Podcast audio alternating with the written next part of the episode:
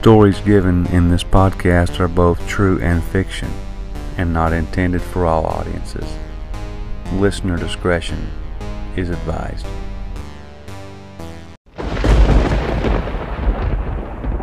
Have your nightmare. Have your nightmare.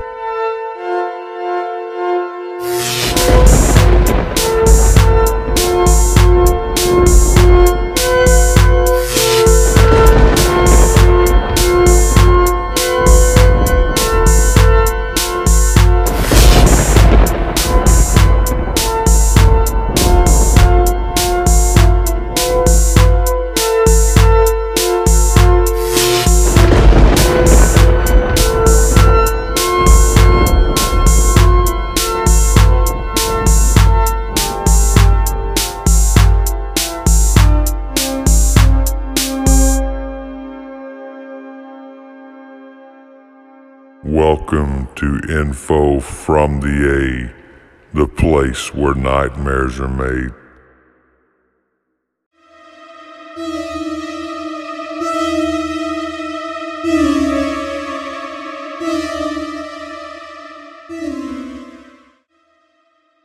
My parents always tell me the stories about my childhood that for some odd reason I cannot recall. Stories about how I used to have an imaginary friend named Bilbo was supposedly, according to my childhood self, lived in the walls with his pet snake Axel.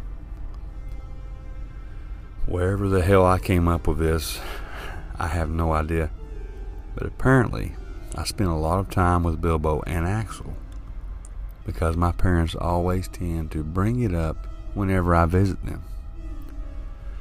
I decided that I would go on a little vacation over the week of Christmas in two thousand nine.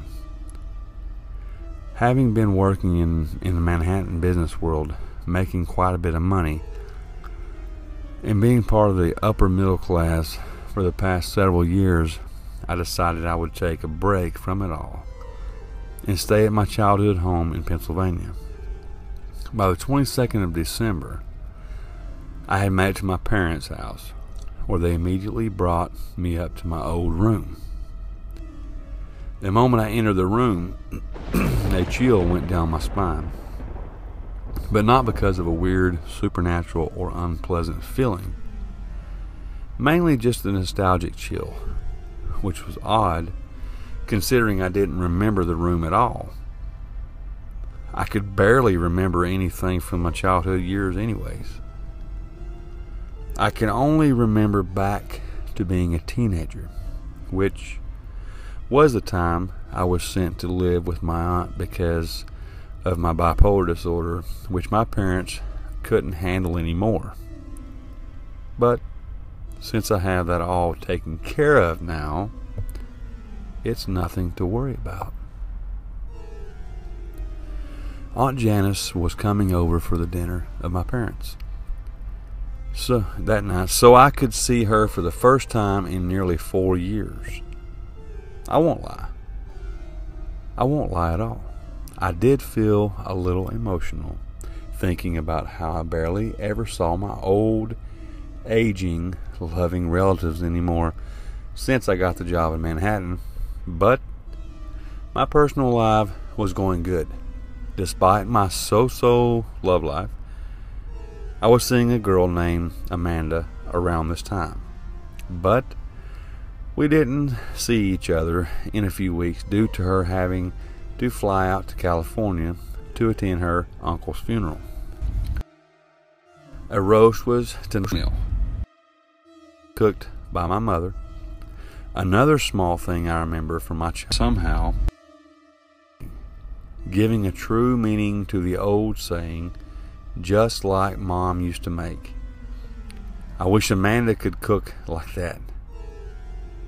At the dinner table, Aunt Janice told me some humorous stories of my childhood and even at the house, mainly from holidays and other family gatherings. Maybe I would remember this stuff. Sadly, I couldn't remember it anything, but they were humorous and I entertained it to hear it. So after dinner, Aunt Janice had to leave, so I kissed her on her cheek and she left. She still looked good despite her growing age. Now being well into her seventies, it put a smile on my face to see her, which gave me remembrance of my pleasant teenage years living at her home in Pittsburgh. She now lives close to my parents' house since her husband, my Uncle George, had passed away a few years ago. At around eleven p m, my parents went off to bed and told me that I could stay up and do whatever I wanted as long as I kept the noise down. I decided to go into the old bedroom and watch some television for a bit until I got tired. So I did just that, flicking through the channels to find practically nothing entertaining. I ended up just having a look around my old room. Ha ha ha. I opened up my closet and found the typical objects that you'd find in a young boy's closet.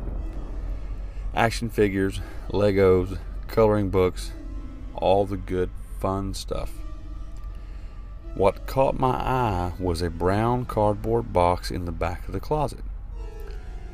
Obscured by a pile of child's clothing, I dug through the clothing and took the dusty box out, opening it up to reveal several V H S tapes. Remember those? About six of them, so all labeled with numbers that were crudely drawn on with crayon. Imagine that. In the handwriting of a small child. At the bottom of the box, I found a folded piece of paper that was that was torn from a notebook. I took the paper and unfolded it to find, written in crayon, The Adventures of Bilbo and Axel. I recognized the names as being those of my imaginary friend and his pet snake. I found his extremely interesting and possibly could help me remember my childhood. Luckily, in my room, there was a V C R hooked up to the T V. Eh, that hadn't been used in probably ten plus years. Digging through the tapes, I dug out the, the one that was labeled number one and put it into the V C R. The V C R spit out the tape a few times, but after the third or fourth time, it finally popped in and started to play. There was just some static mess for about the first thirty seconds until it came on. A very young me standing in the middle of the same room I was in, which was in exactly the same condition. I was just sitting with my head in my hands in the middle of the room, facing the wall and muttering incomprehensible blabber. I figured I was playing hide-and-go-seek or something of that sort, so I didn't think of it as strange at first. After about two minutes of the blabbering, I began to get concerned since the younger version of me got a tad bit louder, but it was still incomprehensible and almost like gibberish.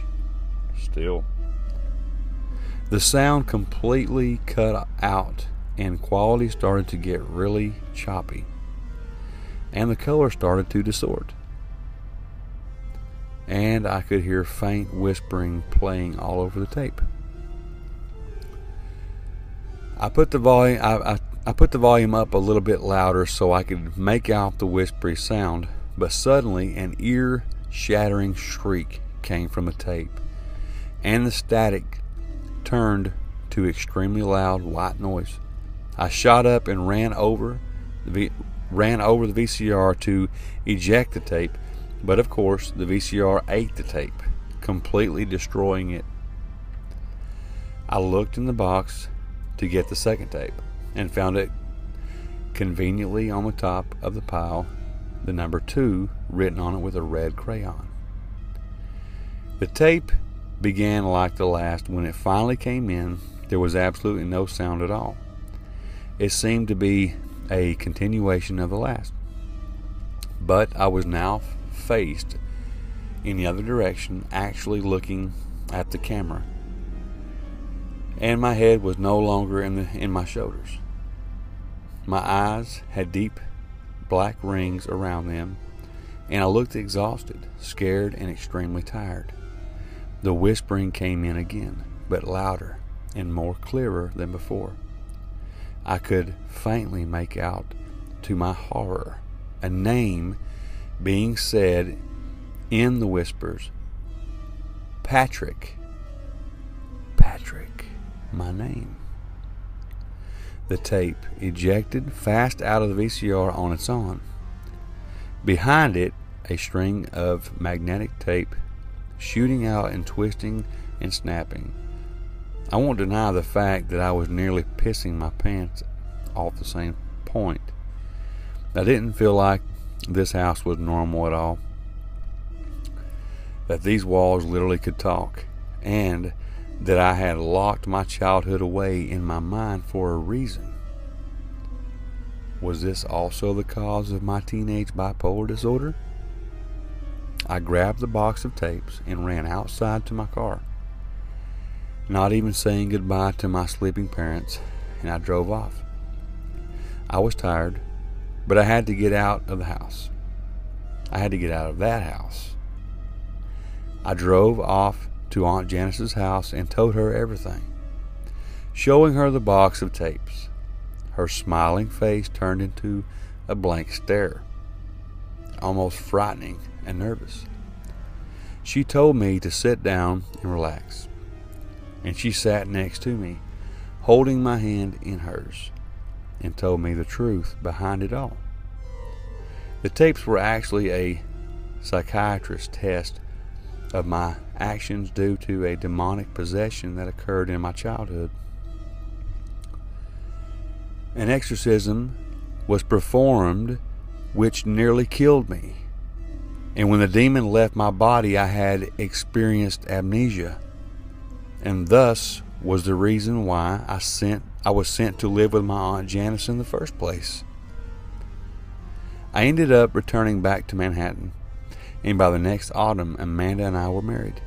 I didn't invite or tell any of my family members about the wedding, and I and I haven't seen my parents or Aunt Janice since the night of December twenty-second of two thousand nine. I still have the remaining tapes with me, but am still too scared to watch them all. All that I do now is that a demon is still lurking within the walls of the house. So this is all that I know. That that very same demon could still be lurking in those walls.